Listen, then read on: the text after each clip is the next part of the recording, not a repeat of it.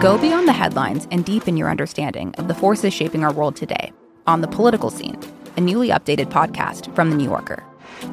With episodes three times each week, The Political Scene accesses the sharpest minds on politics, offering insight and analysis about everything from abortion rights to the war in Ukraine.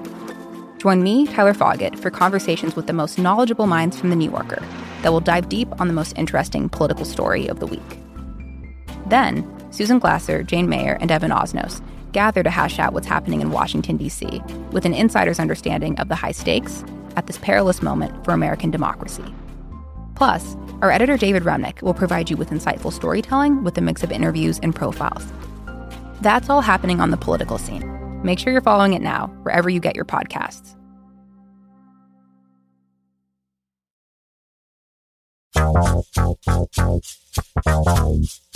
I'm Jason Kander. And I'm Ravi Gupta. And this is Majority fifty-four, the podcast for meaningful conversations that change minds, change votes, and win elections. Ravi, what's new? Well, so much happening in my world right now. I'm, I've been watching this dog. I have a dog for a month because my buddy went to London. I'm, I'm training myself. I'm going up the ladder of responsibility. So I've now gone from plants to dog. The bigger news is my father is a candidate for New York State Senate. I was wondering if you were going to want to talk about this. I'm excited. Okay. Yeah, I, I debated whether to bring it up, but it's public. I had dinner with my father on Sunday, and he was just like, look, I need your advice. And then he starts asking me about this seat. But it's like one of those things where you know when somebody sits down and asks you for advice, but you know they've already made up their mind. And he's describing the state Senate seat, which is Manhattan. Pretty, like, pretty you know, liberal seat. Like one hundred fifty percent Democratic seat. Yeah. And he's describing to me how he's going to win this seat. For those who are not longtime listeners, you got to describe your dad's politics. My father is a is a very, very Trump Republican. A moderate Republican still is going to get their ass kicked in Manhattan, but my dad is very, very right-wing. And he is explaining to me how he's going to win this seat. And so then I stop him and I'm like, look, you're a doctor. If I came to you with a tumor the size of a football and said, hey, I think I'm fine, you have a certain amount of expertise to be able to say, all right, that's bullshit. You're not fine. And so I was like, I've spent my life in politics. You don't even need to spend your life in politics to know this, but I then pulled up the data on the district, and I'm like, look, man, you cannot win this seat. So if you have a goal other than winning, then let's talk about what that goal is. But there's zero percent chance you're going to win. And in the course of this conversation, he didn't know whether he was on the ballot or anything. He was just showing me like the G O P website where his bio is up as the candidate, the endorsed candidate already. I don't know how this happened so wow. fast. He is the endorsed candidate by the Manhattan Republican Party for this New York State Senate seat. And so I'm like, all right, maybe the, the train hasn't left the station yet. Maybe he didn't. He's not the announced candidate. And or he's not he's not their actual candidate. And so I then call up a buddy of mine who's my city councilman who knows like how to like verify these things. And lo and behold, my father is on the ballot. He's gotten the signatures. I don't know how any of this happened, by the way. Like he has gotten enough signatures to qualify for the ballot. And I know this is a longer than normal banter, but I actually think this is good because it gets to the mission of what we do, right? So the conversation I had with my father is really instructive. We sit down for dinner and he's explained to me why he wants to run it. And I stopped him and I said, look, what's really going on here? Like, why do you want to run for this seat? And he basically describes the fact that the Manhattan Republican Party is like a community to him now. And they, they are like, you know how this is when people try to recruit people to run for office. They're like nice to him. They know it's a suicide mission, but they're like, hey, like, you're our guy. And my dad feels special because he's been tapped for that. And this is kind of where it gets personal. But I also think where it's instructive for people who are listeners, I said to him, you are seven. He's about to be seventy.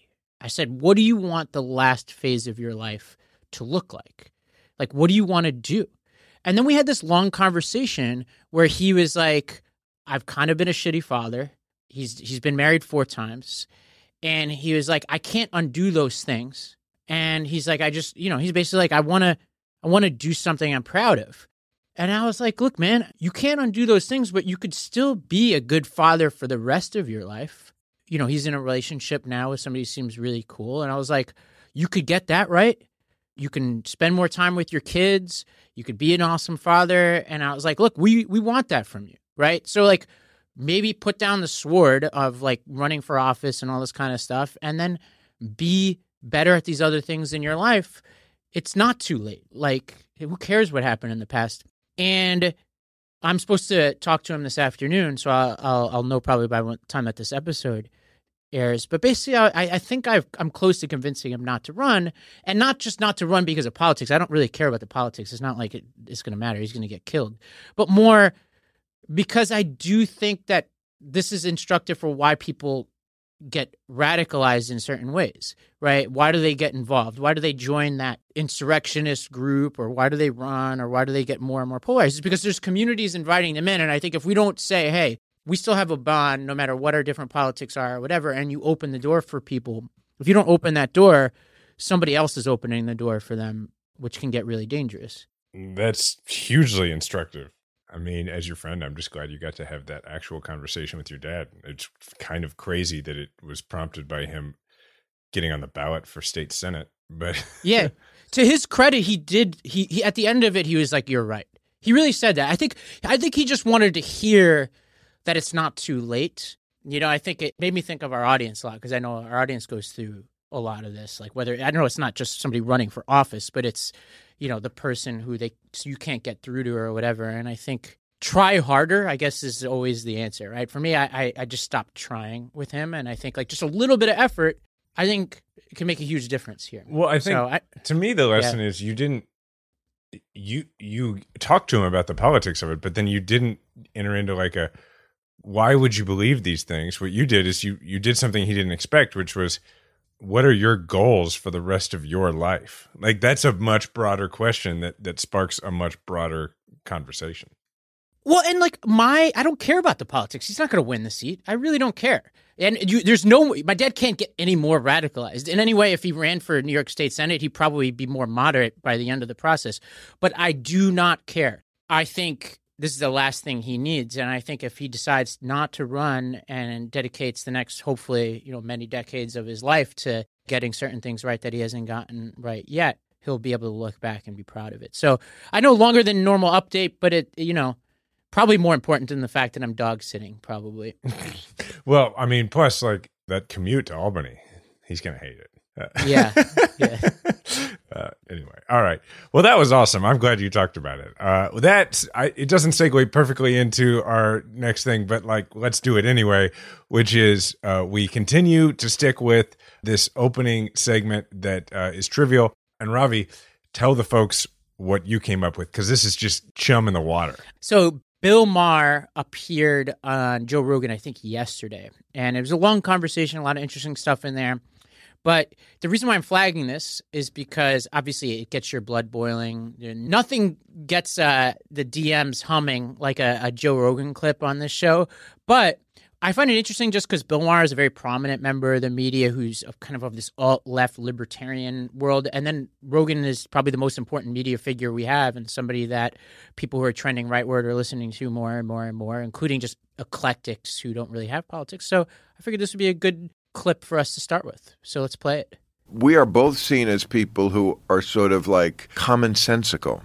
And that is what there is a hunger for, I think, in America more than anything, is common sense. Yes. Five years ago, no one was talking about abolishing the police. You yeah. know, there was no talk about, uh, you know, pregnant men, and, you know, I mean, there was just, looting was yeah. still illegal. Right. You know, isn't there, that crazy? There was just, there's, so like, have I changed? No, because if someone had said twenty years ago, I, I I'm not sure looting is a bad thing, I would have opposed it then. See, yeah. I, so I haven't changed. All right, Jason, your response. All right, I have two initial thoughts. My first thought is that I do think that sometimes we have an imperfect understanding of the real meaning of the words liberal or progressive. What those two words don't mean are unchanged or like static in place, right? Like, that's the thing. And and so that doesn't mean like you're not a Democrat if you don't change at the same pace as the party. But I do often hear people say of the left, they'll say, well, you know, I haven't changed. The left has changed. And it's like, well, yeah, because that's the role the left plays in, in America, or like in politics generally, right?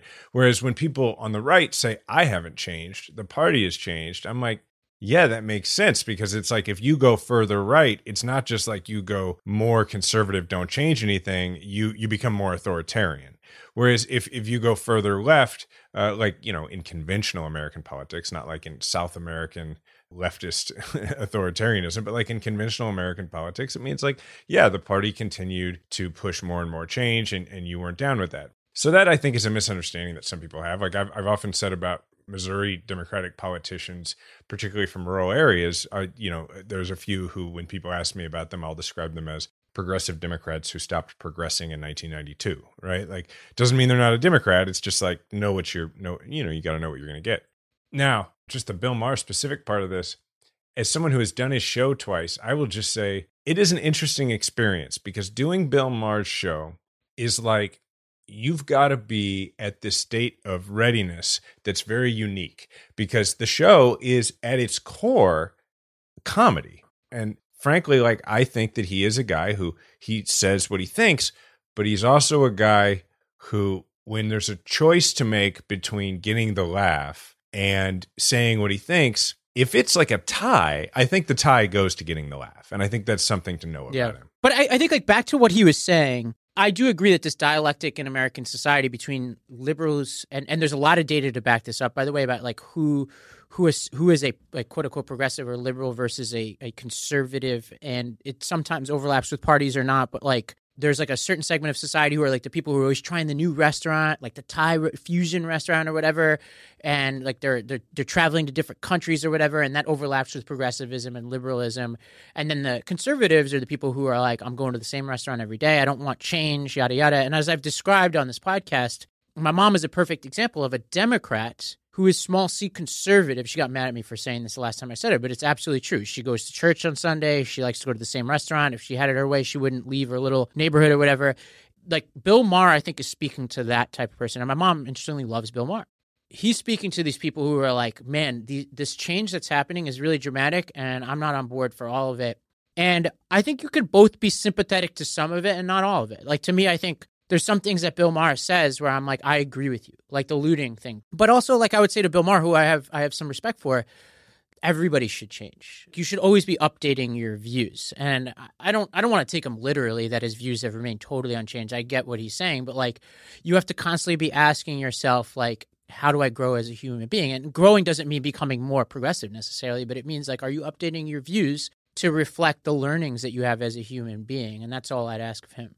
All right. And now to conclude whatever we're calling this new segment, which is, you know, where we just talk about something that really doesn't matter that much that's in the news that people are talking about.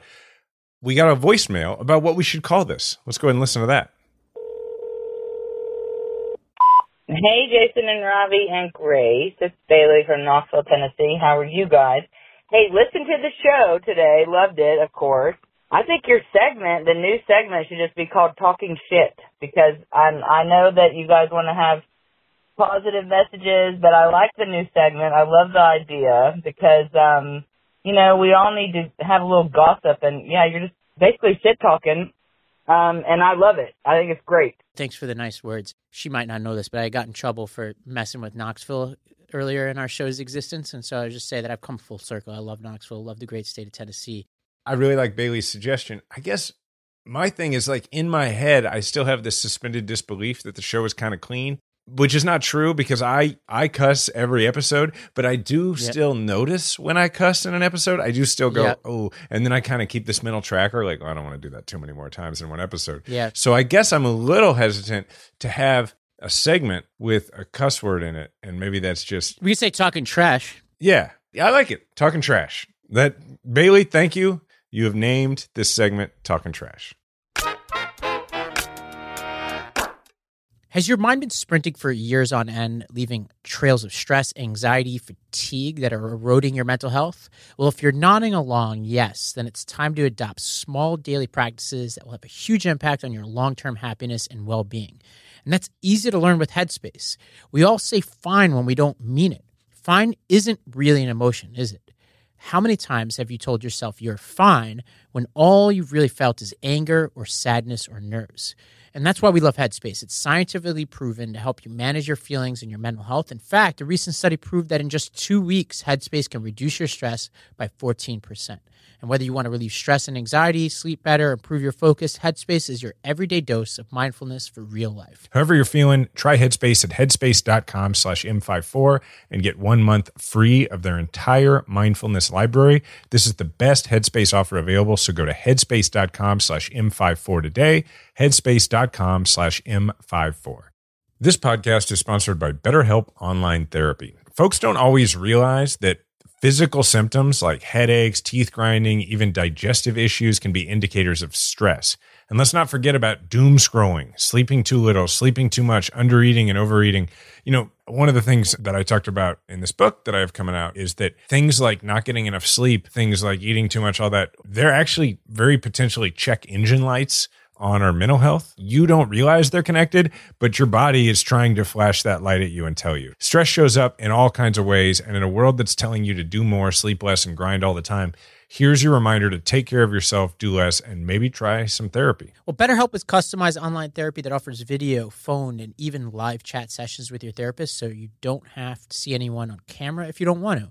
And it's much more affordable than in-person therapy, so give it a try and see if online therapy can help lower your stress. This podcast is sponsored by BetterHelp, and Majority fifty-four listeners get ten percent off their first month at betterhelp.com slash M54.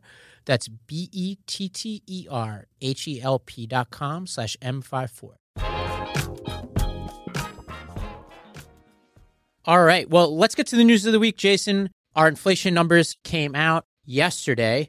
Uh, we record this on a Wednesday as a reminder. The inflation numbers year over year, eight point five percent, which is the highest since December nineteen eighty-one. And the monthly increase in inflation was the highest since two thousand five. You know, there's a lot of positive economic information out there. You know, for example, employers added four hundred thirty-one thousand jobs in March, which is the eleventh consecutive month with gains. These two things are related, obviously, because if you have low unemployment, that means that the cost of employees goes up.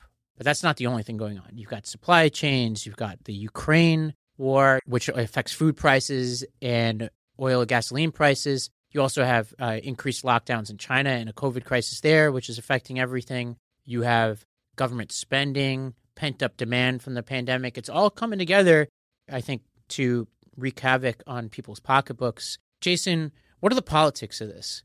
Well, the, the politics of it are like pretty evident in just the fact that the Republicans are calling it an inflation tax. They, I guess, evidently feel like Americans aren't sophisticated enough to understand inflation, so they'll just call it an inflation tax. Like, they, you may as well call it inflation acne. Like, I mean, it's just like, that's about, but yeah. I mean, I guess that's what they're trying to say, though, is that like, well, it's taxing, and but they call it Biden's inflation tax. So the politics of it, they're just trying to make Biden own it, obviously. Look, inflation, and I'm not an economist, but the basic concept of inflation, right, is that you've lowered the value of the currency, and so as a result, stuff costs more because it takes more of the currency to purchase things, right? And yep. and you know, you pointed out several ways in which it can happen.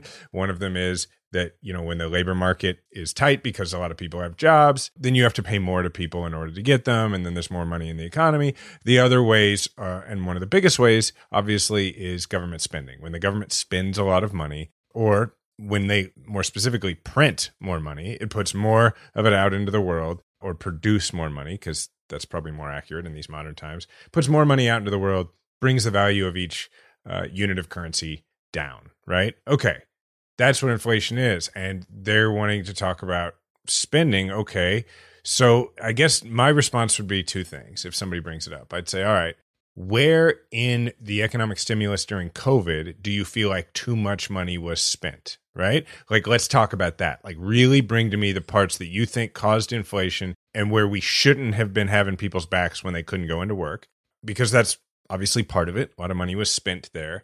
But then the other part that nobody wants to talk about is that there was a one point five trillion dollars tax cut under Trump in twenty seventeen that went to rich people, which is government spending. Like, that's just government spending. It's one and a half trillion dollars in a, a huge subsidy to wealthy people. And that is coming due now. And so it's pretty disingenuous in my mind for Republicans to then blame it on Biden because, you know, when the music stopped, he was standing there. We have actually a listener voicemail on this subject, and you've answered part of it, but I want to play it, and then I'll come back around to, to add anything to it. So let's go to our listener. Hi, Jason and Ravi. My name is Madison. I'm calling from Saint Louis, Missouri. Um, I've been a huge fan of Majority fifty-four since it started a couple years ago. I was wondering if you could maybe address kind of inflation, um, what you think the administration should do in order to help the American people, if there's anything they could do. Well, like, while I understand why prices are rising, it's a little difficult being friends with a lot of, um, like, right-leaning family members online and friends. I, I just, I didn't know if there's anything you could address, um, maybe in regards to what you think should happen for the administration, if there's, like, anything they could do to help with, like, gas prices, food prices, if, if there's any anything you could think of, because um, I... I don't know. Well, I understand why it's happening. Um, I mean, it is affecting me in my day-to-day, but it's given a lot of fuel to people I know who are very um, anti-Biden. Thanks. I love your show, and I appreciate it. So, Jason, you provided, I think, some answer to this, and I'll, I'll add a few things. Uh, I, on the question of gas prices, what the administration could do, the the one thing they can do, they're already doing, which is releasing oil from the strategic reserves, and that's actually having a a big effect on prices. And actually what you're seeing is that gas prices are starting to go down to pre-Ukraine war levels right now as of this morning. And so there's a, a lot of arguments out there. Krugman, for example, in the New York Times this morning was arguing that the oil and gas markets overreacted to that war and that actually the prices are starting to stabilize. My big piece of advice here is, like, don't feel the need to litigate every in and out of this just yet, because there's so much about this inflation story that is going to be determined over the next few months. Like, either prices are going to stabilize or they're not. And then we could deal with it either way. There seems to be some consensus, and Krugman's one of these people, that certain aspects of inflation are going to get under control. And this might be the peak of inflation. And he argues that the supply chain elements of inflation are going to stabilize in the next few months, and that this might be the peak of that. And he gives all sorts of data on this. One really important one is international shipping rates, for example, are going down. The problem is that so much of inflation is driven by forces outside of goods. Even if you say, and you included within goods, oil and gas and also food, which are sometimes not included within the, the inflation numbers, put all that aside, in inflation right now, services are fifty-seven percent of what we account for when we look at inflation and what's driving inflation right now. So services are driving a lot of the high inflation numbers right now, meaning people. And so that's not something that's going to be solved by the supply chain issues. And so to me, that is directly tied to the employment numbers and immigration. And so when we're getting to the point where this becomes a debate, assuming that number is still high, I would say two things. Number one is, like, are you for bringing more people into this country? Because that's one of the surest ways to stabilize the cost of services, is, like, the cost of services will go down if we have more people to perform those services. And two is, well, what do you want? Do you want actually higher unemployment? Because this is this is a cost of having a lot of people employed, is they can demand more wages. Yeah, no, it's a great point. Like, it's such a catch twenty-two, man. If unemployment hadn't gone down, that's what everybody'd be talking about. It's why politics is hard. Like, it's just, just as a sidebar, like, stuff is really hard. And it's always fascinating to me when people kind of, not to, like, pick on your dad, but, like, when people, you know, casually or, like, as a hobby observe politics and then jump into it at a relatively high level, like running for state senate. And it's cool. Like, it's exciting when people do that. What's irritating is when sometimes people talk about it or jump into it thinking, like, we're all a bunch of idiots who do this. Like, you know, Joe Biden, no matter what you think of him, he's been doing this for, like, his entire adult life, pretty much, right? And politics is a profession. Governing is a profession. And this this stuff is really hard. And, you know, when David Axelrod was on our show just before the election, and he he was saying, you know, when we came into office in oh eight or in uh, or January of oh nine, we felt like we had come into a, the most difficult situation in, like, one hundred years. He's like, what Biden is going to go into is going to be tougher than what we went into. And I just think that's important to remember. It's not necessarily a helpful talking point when you're debating this with somebody. I think you're, the points you made are much better. But I do think it it is okay sometimes to step back and go, okay, I want to grant you that these things are problematic. But I also think that no matter who the president is, we should acknowledge that this stuff is, like, really hard, that sometimes you make progress on one thing. And it's like, you know, when there's three holes in a wall and there's water coming through and you only have two hands to plug the holes. Right. The Fed is starting to uh, raise interest rates, which basically means like they're increasing the cost of borrowing across the economy. And what they're trying to do is cool down the amount of money in supply and the amount of risks people take, which has like a trickle down effect on on everything. But to the point that this that this stuff is hard, that's going to affect new housing starts. It's going to affect new business starts. Like there's going to be stuff to criticize about that. Yeah, and part of that is they're trying to uh, they're trying to create what's called a soft landing, which means raising interest rates without triggering a recession. Now, the record here isn't good. Politico did an analysis on this and said that nine times the Fed has, has attempted this, raising interest rates to cool the economy. Eight out of nine times they triggered a recession. So just warning people that this is really hard and that they should be prepared for even rockier days ahead, which I know is not what people want to hear, but that's just the reality of where we are right now. To the point of how hard this is, we've had this voicemail about inflation sitting there for a while, and we've both been like, ugh, it's a hard one to address. Now, yeah. I, I think we kind of did, but like, yeah, you know, I mean, even like, even on this podcast, we're like, that's a hard one to address, let alone like if you're president to get a handle around. Like, it's it's a tough issue. Well, let's talk about another tough issue. In the great state of Michigan, we were greeted with news this week that uh, the defendants in the case involving Michigan Governor Gretchen Whitmer. These are people who uh, were alleged to have uh, plotted to kidnap the governor of Michigan, that there was a not guilty verdict for two of the defendants and a hung jury on some of the charges for two other defendants in that case. And this was surprising to a lot of people. The short version of this is this was uh, a federal case, and they basically, the F B I was involved in this case from the very beginning and had a lot of informants. There were a dozen informants on this case. And the case essentially came down to a question of, were all these informants swirling around this case instigating this act, meaning entrapping the people involved, or were they just merely witnesses to it? And the defense successfully implanted reasonable doubt in the jury to say that, hey, it's possible that this was a case of entrapment. Jason, are you concerned about this case? Is this justice being done, or is this, you know, a travesty of justice that's going to lead to further acts of political violence? I actually am encouraged by this in a weird way, which is surprising, but let me explain. First of all, it's important to remember that they got a couple of convictions first, and then they eventually got to this case, to these defendants. And from what I've read of the case, it looks like there were a lot of weaknesses in the prosecution's case. And so that's why I'm encouraged, is that I think if this were not a domestic terrorism case, I'm not sure, like, it's not to say that the prosecutors didn't think that they were guilty of the act. I'm just not sure that they would have been so confident of a conviction that they would have brought it. But mm-hmm. It felt to me like one where the Justice Department was saying, you know what, whether we feel like this is a, a really, really strong case at trial or not, it is so important that we have to try. And that, yes. that to me, I find encouraging, because that shows an aggressive posture towards domestic terrorism. Now, I don't know if domestic terrorists are going to get that message from it. Yeah. but but that's the message they should get from it, because at the end of the day, if they're willing to take you to trial when they're not sure they're going to win, that means they really want to get you. Yeah, I one hundred percent agree. And, and let me let me paint a picture for the audience here.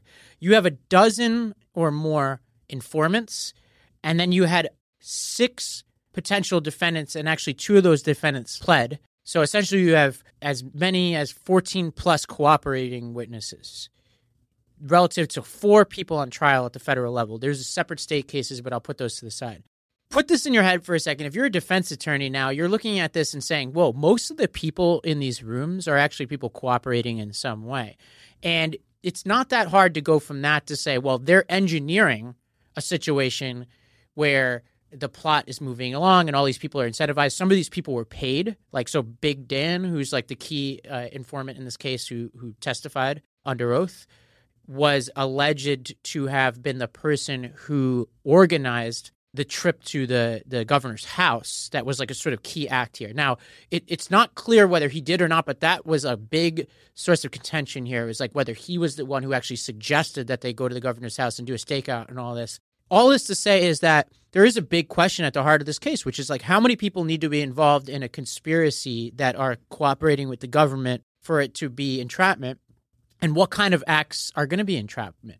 It's really hard to imagine people in this room not like being like who are involved in this conversation not in some way being suggestive. The more of them you put in the room, the more of a likelihood of entrapment. Now, the other piece here is I I really feel for law enforcement because it's the, the question of the safety of a governor. And they swooped in before there was an actual date for the kidnapping. And a lot of people criticized the government saying they should have waited for more details to emerge.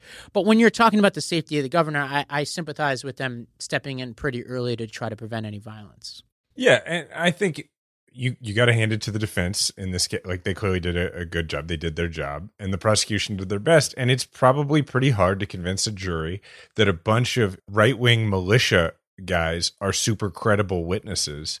Uh, right. You know, in this like, it wasn't hard to impeach their credibility. So anyway, right. you know, back yeah. to the to the start of it, I just, yeah, I find it really encouraging that they're going after the hard-to-win cases too. Speaking of hard-to-win cases, we have the January sixth committee, and there's been some news this week on the activities of the committee. So there's a New York Times article by Michael Schmidt and Luke Broadwater about the fact that the leaders of the House committee investigating the Capitol attack are split on whether to make a referral, a criminal referral of Trump to the Department of Justice. And it seems like everybody's in agreement that there were criminal acts that Trump did, but they're split on whether to make a referral. Now, this is not a binding act in any way. It's kind of symbolic. Like, the Department of Justice, which is already investigating this, is not bound by a referral. And it's not clear whether the referral even provides any new evidence, because the Department of Justice could request and access anything that the January sixth committee has. How much does this matter? Like, should they make the referral? Like, people like people are arguing that if they make the referral that it politicizes this investigation. I'm not really convinced of that. Where do you come down on this? There's no world in which this investigation won't be politicized by the targets of it. Like, I mean, it's just that that ship has sailed, right? Like, this is just one of those things, and it actually comes around in politics more than people uh, acknowledge, where just put your head down and do your job the way you're supposed to do it, and that's the best politics. And it appears, like, from anybody who's paid attention to anything over the last six years, that, yeah, there was criminal activity, and yes, it should be referred. And at the end of the day, I think if you're on that committee, you have an obligation to history. Like, you can't get a bunch of politicians together and give them a task and say, also try and make the right political move. That's not a thing that can get done. So just make the right move, and it'll be easier to defend politically as a result. Uh, I think it's notable that Cheney said that it is the most bipartisan and like most collaborative committee that she served on in Congress. Like, it says that people are taking it pretty seriously. Yeah, and I agree with you. If if they, I don't know what they're looking at, but if they truly believe that Trump committed a criminal act, refer it. Now, I would add that the politics aren't as bad as they think. Number one, if they don't refer it, that will be used against them. They'll be like, hey, well, you didn't even refer this. You didn't think it was criminal. And the other thing is, this is a bipartisan committee, and it's not as bipartisan as we would all want. But what Cheney said is actually very helpful for the politics. Not that that's the first goal, but just when you're selling this eventually, that is a helpful piece of information. So we'll we'll be monitoring this. I would say that this happens in the context of Tish James. Her civil investigation of the Trump seems to be moving along.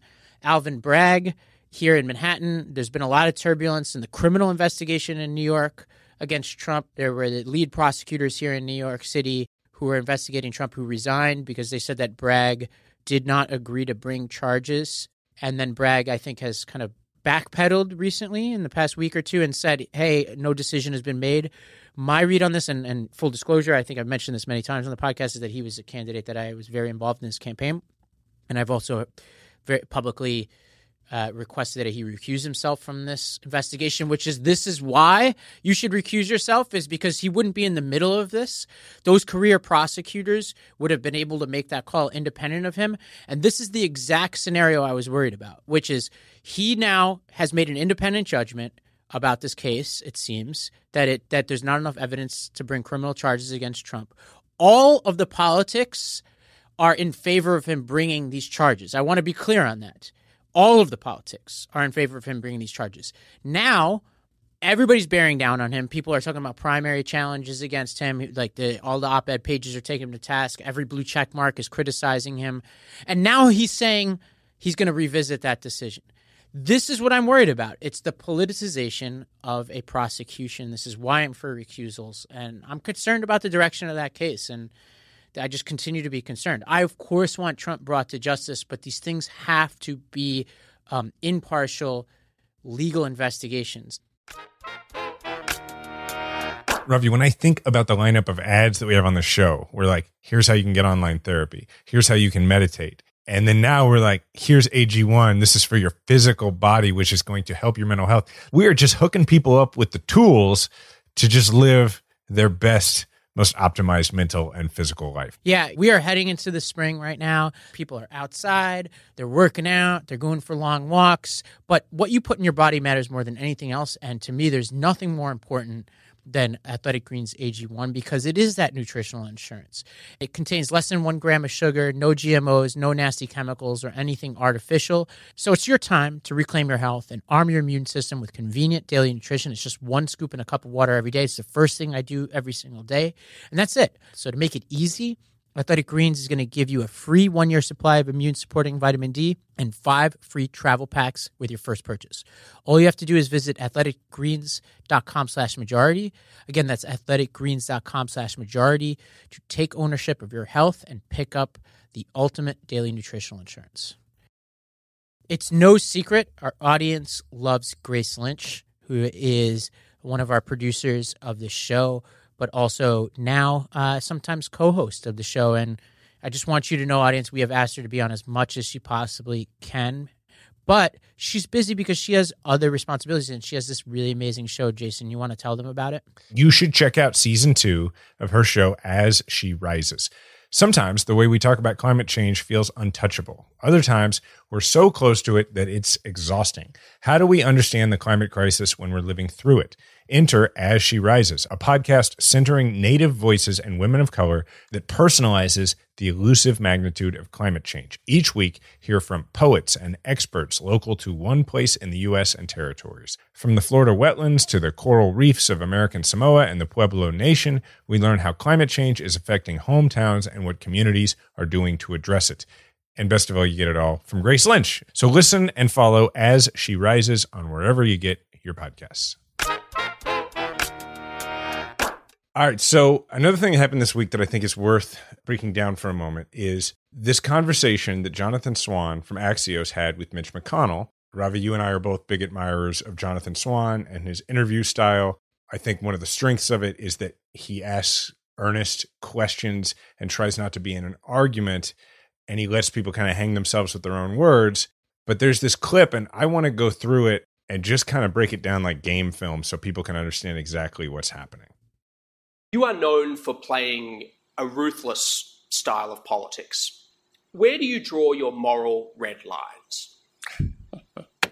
Okay. All right. So what's happened right here is Swan has introduced a term for which uh, McConnell doesn't have an existing talking point in his mental drop-down menu in his brain. Like the, the briefing binder that he reviewed on his way to this event did not have a question about moral red lines. So what he offers instead is a sort of villainous little laugh to the words moral red lines. And what he's doing there is he's thinking of a way to buy time to figure out what to say. So we're going to hear now what he says while he's stalling. I, I didn't realize I was known for playing a ruthless guy. I thought my, my wife thinks I'm a really nice guy. My kids like me. Um, I so got we, a lot of friends. That's four so far. Okay. Uh, I'm shocked to hear such a comment. So this is a classic politician tactic where they're just like, they're folksy and, and they, they try to laugh it off. I think Swan, if he stops here, this is a huge failure. But what I like about Swan is that he's he's he'll make a joke. He'll keep the audience engaged. But as you'll see, he doesn't let him off the hook. Well, what he also does here is he doesn't allow McConnell to shift it from the question, which is about moral red lines, to where he wants to be, which is responding to his critics, because his critics are the ones saying ruthless tactics. And McConnell knows how to respond to that. He's been doing it for his entire career. But Swan wants him to respond to the philosophical question that he's asked, and he brings him back to it. let's just take as a premise, and I think the audience might agree with me, that there are some people, maybe some substantial people in this country who who, who might agree with that assertion.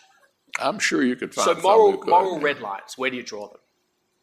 Um, I'm perfectly comfortable with the way I have conducted my political career, and uh, I'd be happy to respond to any specificity you want to apply to the term. What was it? Moral red lines. Moral red line. Okay, stop. All right. What was it again? Yeah. Uh, it's like almost like it's like, you know, the Germans have more like words that, right, that, uh, like words that don't compute to like an English translation. Like Schadenfreude.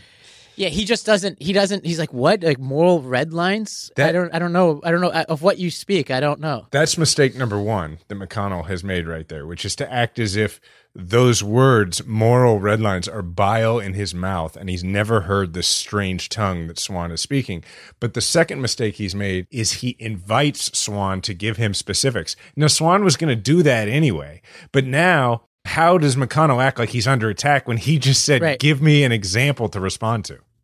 Yeah. Well, let me give I'm you, very comfortable with my moral red line. Let me give you one specific. Help me understand this. I watched your speech last year in February on the Senate floor after the second impeachment vote on Donald mm-hmm. Trump, and it was an extraordinary speech. Mm-hmm. You spoke very powerfully against the most powerful figure in your party, the, the president. Um, and you said Donald Trump's actions preceding the January sixth insurrection were a, quote, disgraceful dereliction of duty, and that he was practically and morally responsible, morally responsible, your words, for provoking the events of that day. So right now, McConnell is doing what every politician does, which is figuring out not just what answer they're going to give to this question, but which pre-prepared answer to a different question are they going to give? Because he's, he's anticipating, where is he going with this? And he knows where he's going because he's been asked this a dozen times. So you're about to hear Swan shift to ask him the question that he really wants to ask. And then you're going to hear McConnell give the answer that he gives all the time to this and that he assumes will be enough. And yeah. we'll see what happens after that. That's that's the tactic, by the way. We heard it before when he was like, I'm perfectly comfortable with the way I've conducted myself. He's probably said that five hundred times in his career. Yeah, these people retreat to generalities whenever they're pushed. And I think the question is, as an interviewer, can you get them to go beyond that? So look, let's listen to that. How do you go from saying that to two weeks later saying you'd absolutely support Donald Trump if he's the Republican nominee in twenty twenty-four?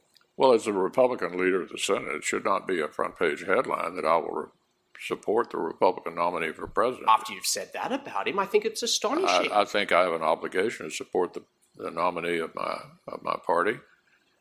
And um, is there anything I, they could do? I will. That will mean that whoever the nominee is has gone out and earned the nomination.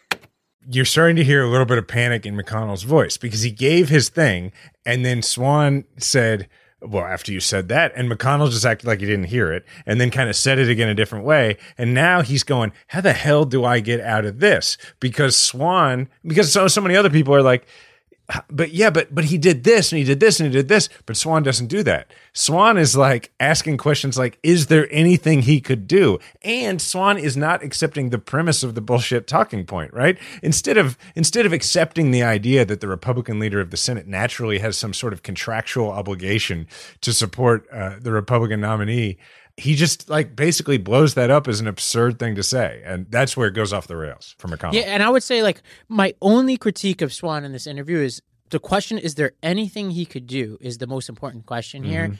And Swan doesn't sit on that question. Like McConnell kind of wiggles out of like answering that specifically. Like it's obvious he dodged it, but I would have asked it more and more times. I would have been like, look, tell me, like what is there if he commits murder? Like what like what is there? You're saying that it's just your obligation to support the nominee of the party. What about you as an American? Here's you know? here's the reason I think that he didn't ask that, because a lot of other people have fallen into that trap with McConnell, and he gets out of it with, "Look, I don't I don't engage in hypotheticals." And and he knew he knows McConnell has that arrow in his quiver to pull out, so he's like, "I'm not going to give you that. I know you have the move to respond to that." But here's what I would say back to that. You've already said it's a hypothetical. You said if he was the nominee, that's a hypothetical. So we're already there. It's true, but I still think. But, but then McConnell goes, "Well, look, I'm saying I'm not saying hypothetically this person. I'm saying any nominee of my party." You know. All right. Anyway, let's see where he goes next. okay, but Donald Trump earned it last time. And I'm just trying to understand, you know, what you say matters. You're, you're a very important voice in this country. You're the leader of your party.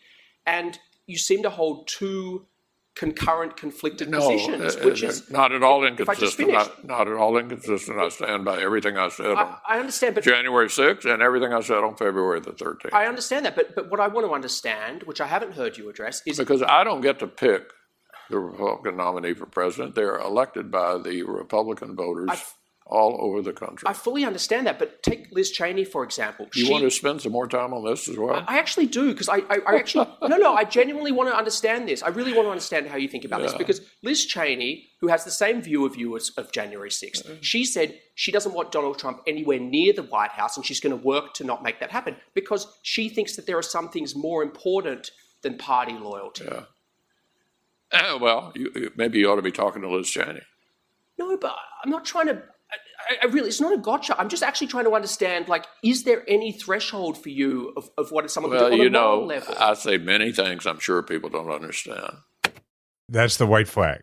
As soon as he heard Liz Cheney, he knew he was screwed because he's just said, as a Republican, I have no choice. And he, well, what about this Republican who's one of the leaders of the party, was in leadership? And he's like, well, now I'm screwed. So now I got to do like an evil Bond villain laugh and try and pop smoke out of here. Yeah, agreed. A super informative interview. I think like, just like a how-to guide from Jonathan Swan. Also, everything's better with an Australian accent, I would say. Like, I think the British get all the credit. I think the Australian's like the better version of the accent. It's like a little bouncier, a little bit more accessible. You know, I think that the lesson out of this, though, and it's what people can take home, particularly the situations where you're not trying to convince the person you're talking to, but you're like at a family dinner and you're trying to convince the other people not to go their radical direction. You're not looking for a moment that's like out of A Few Good Men where it's like, yeah, I ordered the code red. You're just looking for a moment where they clearly can no longer defend their position. And then you don't have to spike the ball. You don't have to hammer them into the ground. You've gotten it to that point. You're good. You're done. Just move on. Be yeah. the bigger person. Yeah, that question. Is there anything they, they would do? That's the question. Put that in your quiver. Mm-hmm. Ask that to people in your life. I've I've used this one before. All right. Well, we'd love to uh, answer some more voicemails next week and in the weeks to come. So feel free to leave us one. These ones from Madison and Bailey were great. You can reach us at five oh eight, six eight seven, two five eight nine, five oh eight, six eight seven, two five eight nine. By the way, people are always asking, why is there this, I think it's like a Massachusetts area code. I'm not sure. And uh, the answer is like, I don't know. One of our producers set this up and that's what was available at the time. So don't read too much into it, people. five oh eight, six eight seven, two five eight nine. I'm at Jason Kander on Instagram and Twitter. Ravi is at Ravi M. Gupta on Twitter and Instagram. And our show is at Majority fifty-four on Twitter. Remember, we all have a platform. Make sure to use yours today. Majority fifty-four is a Wonder Media Network production. It's produced by Grace Lynch, Edie Allard, and Adesua Agbenayo. Theme music provided by Kemet Coleman, and special thanks to Diana Kander.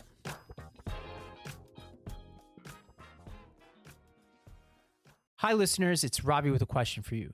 What if instead of being on the brink of disaster, we're on the cusp of a better world?